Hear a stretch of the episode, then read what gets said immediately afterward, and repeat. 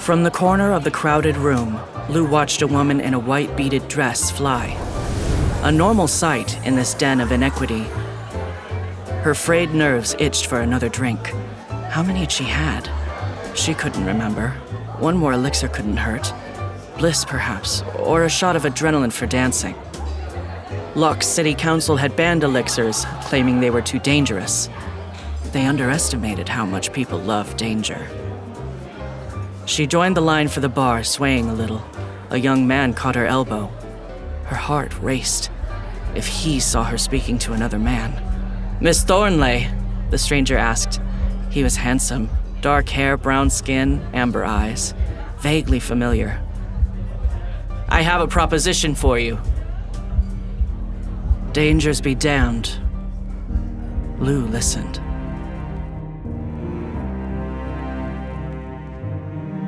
Realm presents Elixir, Episode 1. I'm someone who loves trying out different makeup looks, but doesn't really wear much on a daily basis, so I like to focus on making sure I have high quality staples. And whether you like a fresh face, full glam, or somewhere in between, you've probably seen Thrive Causemetics Viral Tubing Mascara. I've certainly seen it everywhere. You know, the one in the turquoise tube? So, that mascara, along with all of Thrive Causemetics beauty products, are certified 100% vegan and cruelty free, which I look for in makeup, and they've got excellent quality to match. And something I didn't know from all the mascara videos I've seen is that for every product sold, Thrive Causemetics donates either that same product, another product that is needed more, or a monetary donation. They've worked with over 500 nonprofits to help with a wide range of causes like supporting cancer survivors, people experiencing homelessness, education access, and so much more. Knowing that makes me feel even better about using their products. And I do enjoy using them. Like I said, I like having high quality staples, and so my favorites are products that are multi purpose, like the Brilliant Eye Brightener. It comes in a bunch of colors, and I like using them as eyeliner, eyeshadow, and even highlighter. Thrive Causemetics is luxury beauty that gives back. Right now, you can get an exclusive 20% off your first order at thrivecausemetics.com slash thrive. That's Thrive Causemetics, C-A-U-S-E-M-E-T-I-C-S dot com slash thrive for 20% off your first order.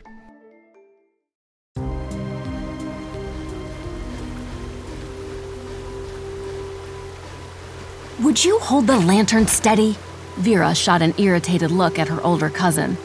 Rolf was her right hand man, in both her legitimate and off the book ventures, but he didn't make the best thief. Be a lot easier if you'd hurry up. The two stood on a narrow catwalk, suspended midway up the towering machinery chamber inside the Dwemer River Dam. With a huff, Rolf straightened his gas lamp to illuminate a glittering wall of quartz pipes and faucets. Vera fitted an empty flower vase under a faucet. It was the best she could do on short notice. Normally, when she robbed the dam, she was better prepared. She hated rushing in here last minute, but lately the council had been wising up. Together with a bevy of her cousins, Vera Reeves ran the oldest and most famous hush bar in Locke. She'd inherited the business, plus all its inherent risks, when the city council banned the sale of elixirs and imprisoned her father. Duke and Duchess Thornley, prominent gentry members with a seat on the city council, had convinced everyone that elixirs were immoral and dangerous. In her opinion, the city council members were the real criminals. But technically, she was in the process of robbing them, so maybe she couldn't talk. She opened the tap just enough to let out a trickle of water any more, and she risked tripping the alarms. Beside her, Rolf shifted uneasily. You realize that guard didn't go to the pleasure house for a sleepover, right?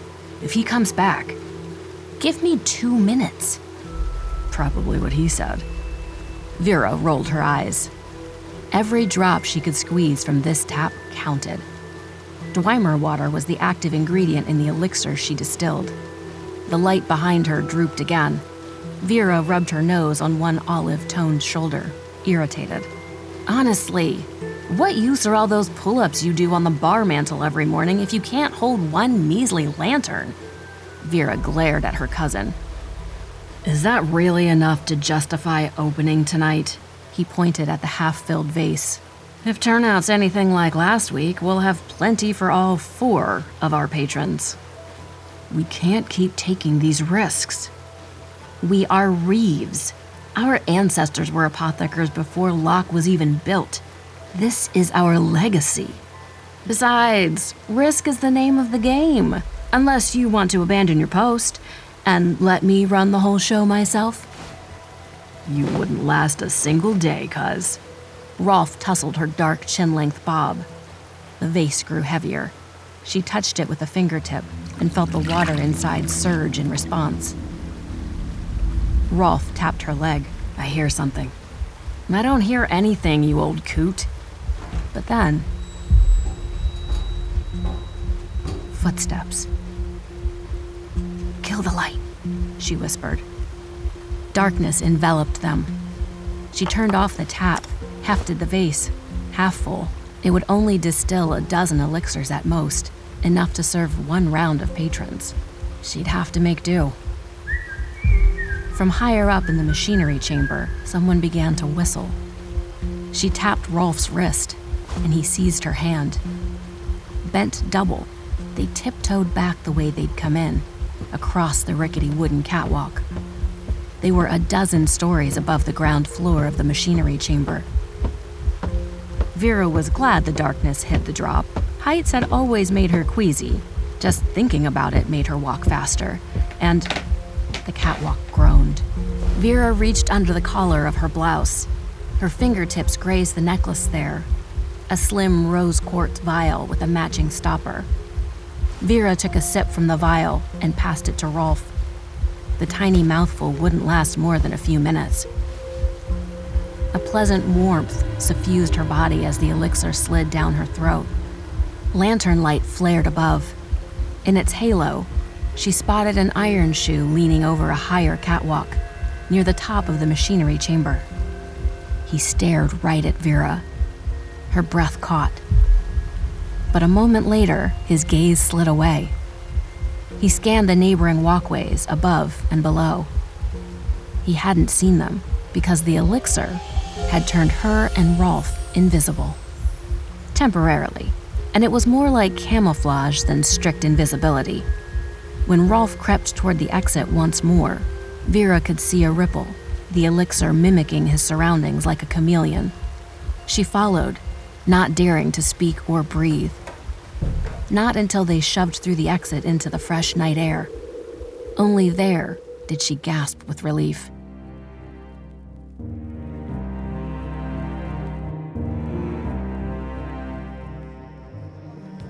Elsie checked both ways before she crossed the street. Most shops were closed, iron grills drawn. But a gas lamp above the jaded rose flickered cheerily, and the store's broad windows were lit from within. A group of people bustled past, laughing. Some wore business attire, others tight beaded dresses like the one Elsie had pilfered from her older sister's closet. Elsie rooted through her oversized evening bag. Pinch of clothes, coin purse. There, Gently, she extricated a long stemmed pink rosebud. Tied to it was a calling card that read The Jaded Rose, Floriculture and Botanical Specialists. This was the place, all right. This was Locke's underworld. For all Elsie knew, this could be the very same hush bar where her sister Lou had become hopelessly addicted to elixirs. Inside, memory reared its ugly head. Last night, Lou, ossified out of her mind on elixirs. Elsie had been begging her for weeks to stop taking so many. Lou never listened. Elsie had nursed her sister through come downs, shakes, multi day hangovers. Last night was different. Last night, Lou had been scared. You don't understand! Lou had gripped Elsie's hand so hard it hurt. You don't see what's really going on here! Then explain it to me, Lou. Please. It's. I can't. I. I need a clearer head. Tomorrow, we'll talk. Then today had dawned, and her sister was gone. Their parents believed Lou was just on another tear, run off with a mystery beau. They told Elsie not to worry. But their parents didn't know Lou like Elsie did. Lou didn't keep secrets from Elsie. Something is very, very wrong. And Elsie's only clue was this bar. Someone jostled her elbow. Elsie clutched the purse tighter. She'd never been to this part of town, much less alone, and at night. She steeled herself. She needed to do this. For Lou. Elsie ducked into the shop. Buckets of roses in every color dangled from the ceiling. A display of delicate glass vases in every color imaginable took up the left hand wall. Elsie reached out to brush one with a fingertip. No, not glass. The vase was quartz. The old nursery rhyme about Dwemer magic came to her mind. All the kings in all the courts hold less power than a sip from quartz. Can I help you, miss? Two salesmen, sales boys, really, darted forward. The boys must have been brothers. They looked almost exactly alike.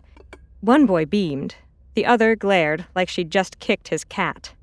Yes, I. She didn't know much about elixirs, but she grasped the basic concept of a hush bar. There would be a front business for show, then a secret passageway into the real party. I was actually hoping to stay a while, enjoy some. refreshments? She turned on the sunny smile that never failed to fill her dance card at the gentry balls. Scowley's scowl deepened. Don't know what you mean. His brother elbowed him. Forgive his manners, miss. We have a wide selection of products. Perhaps one kind in particular catches your fancy? He glanced at the vases. Clearly, he expected some kind of signal. Damn. She probably needed a code word. Elsie affected a bright laugh. you play your parts admirably, boys. Now, let's see. She unclasped her purse. How much would it take to bribe her way inside? Scowley tugged his brother over to a spot he probably thought would be out of earshot. What are you doing? Come on, Benji, it's dead in there. Vera can't afford to be turning Gentry away. Elsie made as much noise as possible rifling through her bag to keep the boys talking. From the corner of her eye, she saw Benji shake his head. No pass, no entry, Art. That's the rule. Pass. Her fingers grazed the rosebud.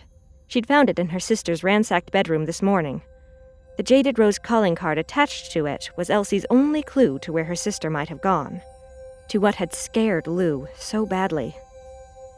Elsie withdrew the flower, studying the sympathetic brother. Art? Relief flooded his face. See, I knew it. She's no snoop. Art nudged his brother, then nodded at the vases. Pick anyone you want, miss. Elsie picked the prettiest. Purple and green shot through with flecks of gold mica. She slid the rosebud stem down its neck. Here goes nothing. The instant the stem touched the thin layer of water at the bottom, the bud's petals unfurled into a pink rose. At the same time, the wall sprang forward. Behind the door, candles flared to life, as if by magic. A golden spiral staircase appeared to lead down into a black void. Elsie shivered. This was it a hush bar. Home of Locke's biggest threat, according to her parents, anyway. Enjoy your evening, miss, Art called. Benji continued to glower. Oh, I intend to. Elsie expected a seedy basement. She found herself standing near the top of a room that would rival Locke's opera hall. Cathedral ceilings arched over black marble walls with sharp gold accents. A stage took up one wall. Fireplaces roared in the corners. Candles flickered on every table. But it was the bar that drew Elsie's gaze. Shelves all the way to the ceiling, lined with multicolored bottles. Elixirs. Elsie's breath caught. She watched a woman swing off a ladder, black bob swirling against her razor cheekbones. She poured something into a glass, slid it to an old man. He drank. Even from here, Elsie could see his white hair change to jet black. Wrinkles faded from his dark brown cheeks, and he returned to his table with a new spring in his step. She's an apotheker, Elsie realized.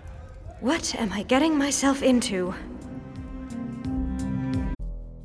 I like a story that will take me to extremes, and nothing says extreme quite like The Last City, a new Wondery podcast available now. Set in 2072, the city of Pura is a geoengineered paradise that protects fortunate residents from the global catastrophes of heat domes, fires, floods, and droughts. Demetria Lopez heads up Pura's public relations, tirelessly promoting the city's idyllic image which, given its promise of being a miraculous green haven in a climate ravaged world, shouldn't be too hard to sell but things are not always as perfect and shiny as we'd like to believe. When she stumbles upon a dark secret that could lead to the downfall of Pura's existence if revealed, she must decide who and what she's willing to protect.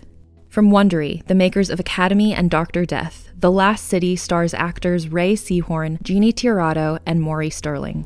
Follow The Last City on the Wondery app or wherever you get your podcasts. You can binge all episodes of The Last City early and ad-free right now by joining Wondery Plus.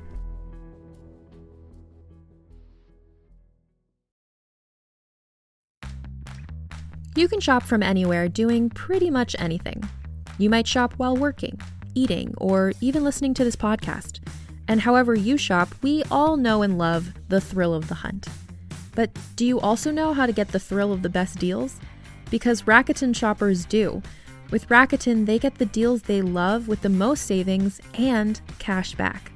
And you can get it too. Start getting cash back at your favorite stores like Sephora, Nike, and even Expedia if you're looking to get some travel in. And getting cash back doesn't mean you have to miss out on sales because those can just be stacked right on top. It's easy to use and based on a simple idea. Stores pay Rakuten for sending them shoppers, and Rakuten shares the money with you as cash back through PayPal or check. Download the free Rakuten app and never miss a deal or go to Rakuten.com to start getting the most bang for your buck. That's R A K U T E N.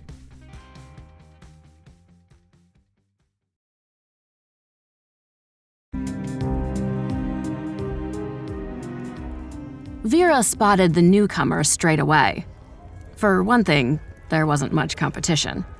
Of the other eight people in the bar, Vera was related to five. The remainder were regulars Nicholas, who rented a one room flat above the flower shop, Pauline, who played piano in exchange for talent elixirs, and Hans, an octogenarian who used to help her father out with odd jobs. Vera now served him shots of youth for free, because she was too damn soft. So, really, there was only one paying customer until now. Rolf nudged her. That one's got enough dough for a whole bakery. Vera snorted. The woman's outfit likely cost more than the rest of her patrons' wages put together. Don't get too excited. Just means she's trouble. Whatever the lady had hoped to find, she clearly didn't see it because her shoulders slumped. Probably wanted a livelier crowd. She can go to one of Harlow Jones's dives if that's what she's after. The woman shook off her disappointment and approached the bar. She perched on that one crooked stool Vera kept meaning to fix. Then she stuck out a hand as if this were a business meeting. Hi, I'm Elsie. Vera stared. At least she took the hint, letting her hand drop unshaken. Gorgeous place you've got. Or. Oh, I'm sorry. I just assumed you're the owner. Elsie was what Rolf would call a stunner. Big agate blue eyes, blonde ringlets, ivory skin so flawless it could have only been achieved with a 16 step beauty regimen. A few years younger than Vera, or maybe just better maintained. She also had an infectious smile, the kind that begged you to mirror it. Vera revised her earlier assessment. Not trouble, danger, with a capital D. You assumed correctly, I didn't catch your name. I didn't offer it, Vera thought. But what the hell? Vera. She tugged a cloth from her pocket and started wiping down the bar. What's your poison? What? No, I. Uh, I don't. I mean, I've never. Vera resisted the urge to laugh. No sweat. Dealer's choice it is. Vera had a knack for guessing what her patrons needed on any given night. While she scanned the shelves, Elsie trilled her nails on the bar. Really great place you've got here. Did I say that already? I love the, um, ambiance. Glad you approve, Princess. Finally, Vera spotted what she was looking for a bright orange citrine bottle. She plucked it from the shelf and paired it with a matching coupe. Are you always this surly to new customers? That might explain your utter lack thereof. I'll keep that in mind. Here. A flicker crossed Elsie's features. Fear? Anytime you're sampling a new elixir, test the nose first. Gives you a hint of what effect to anticipate. This elixir amplifies courage. Elsie fixed those big blue eyes on Vera while she bent over the cup and inhaled. It it smells like my father's sailboat. The first time he let me take it out on the lake by myself. In summer. How is that even If you're about to ask me how that's possible, then I've got to alter my assessment of you. Not a princess.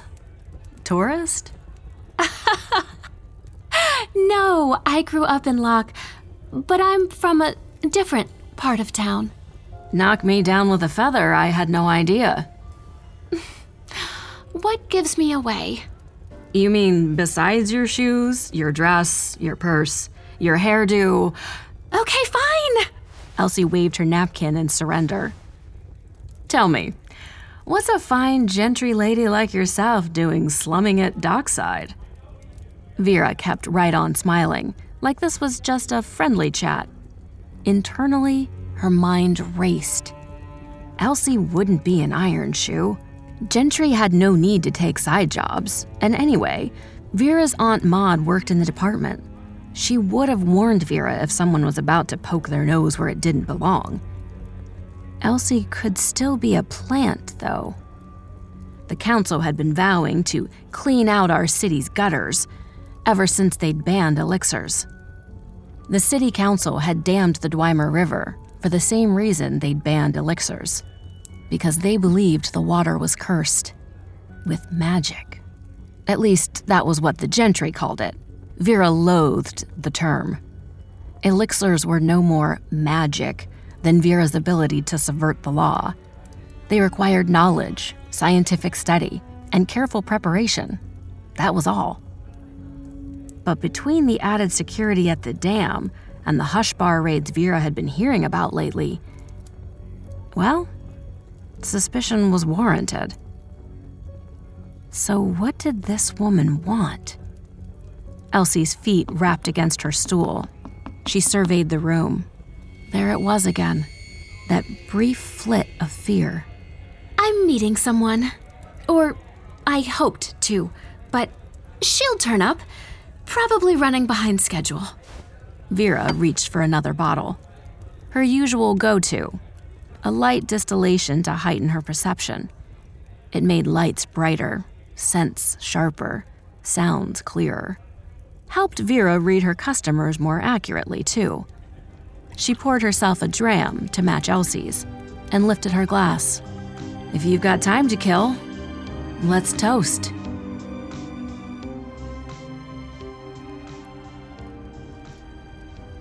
Elsie stared at her glass. The drink did smell incredible. But Elsie couldn't stop thinking about her sister. I'm sorry. I'm sure it's lovely. I just. can't. She watched Vera drain her own elixir without a blink. Tell me you're not one of these anti elixir fanatics. Elsie flushed. Her parents certainly were. In fact, they'd pushed the council to ban them in the first place. Which was why she couldn't admit to being a Thornley right now. Apothecars hated her parents. Vera would throw her out in a heartbeat. And then how would Elsie find Lou? I don't have any interest in politics. It's just. I've seen what happens if you take too much. My sister, she. I'm pretty sure she's in trouble, and I thought she would be here tonight. It was a long shot, but I didn't know where else to go. Vera's intense scrutiny softened. She was looking at Elsie, really looking, in a way that somehow felt both pleasant and unnerving at once. Unfortunately, this is it for our usual crowd. I'd remember if I'd seen anyone who looks like. you. Vera's gaze only dipped over Elsie's figure for a split second, but it was enough to send warmth radiating up Elsie's neck. Elixirs can be dangerous, but I ensure everyone drinking mine stays safe. It's my responsibility as an apotheker. The source knows some of us have forgotten that. How many hush bars are there in Locke? Lou had gotten elixirs somewhere. If it wasn't Vera's bar, perhaps she frequented one nearby. Couple dozen in Dockside alone.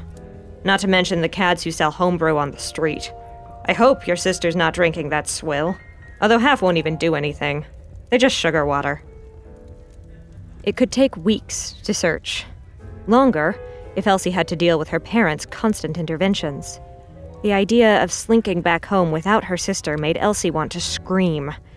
As was common for unwed gentry women in their mid 20s, Elsie still lived with her parents. She couldn't do it. She couldn't sit through interminable dinners with her parents while they pretended nothing was wrong, that Lou was just having a tantrum and she'd return soon. An idea struck. She brightened.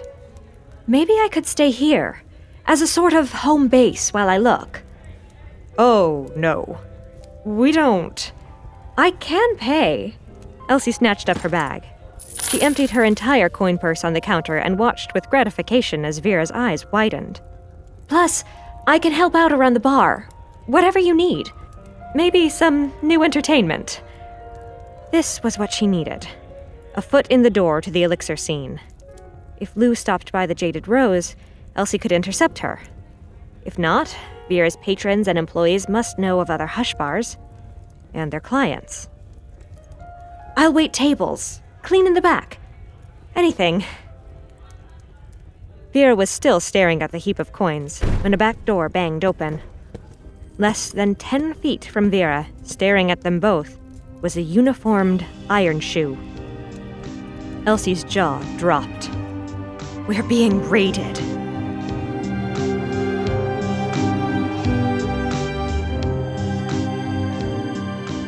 You're listening to Elixir by Ellen Goodlett, starring Ava Mag, Keeler Lee, and Marin Miller.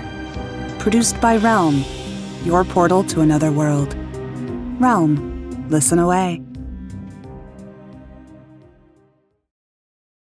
Hey there, this is Justin Bartha. I made a funny new podcast, King of the Egg Cream. It has the greatest cast in the history of podcasts with actors like Lewis Black, I'm torn by my feelings for two women. Bobby Cannavale, You can eat it, or if someone hits you, you can put it on your cut. Melanie Lynskey, I wonder what these marvelous things are that look just like boiled chicken feet. Jason Ritter, I can break things and pick locks and kill people. Michael Stuhlbarg, The whole point is to inspire people that they should make themselves better. Ari Graynor, No, don't whet its appetite. What are you, an idiot? me, Justin Bartha, That's not just any egg cream, that's a Lemke's special. and all narrated by the hilarious Richard Kind.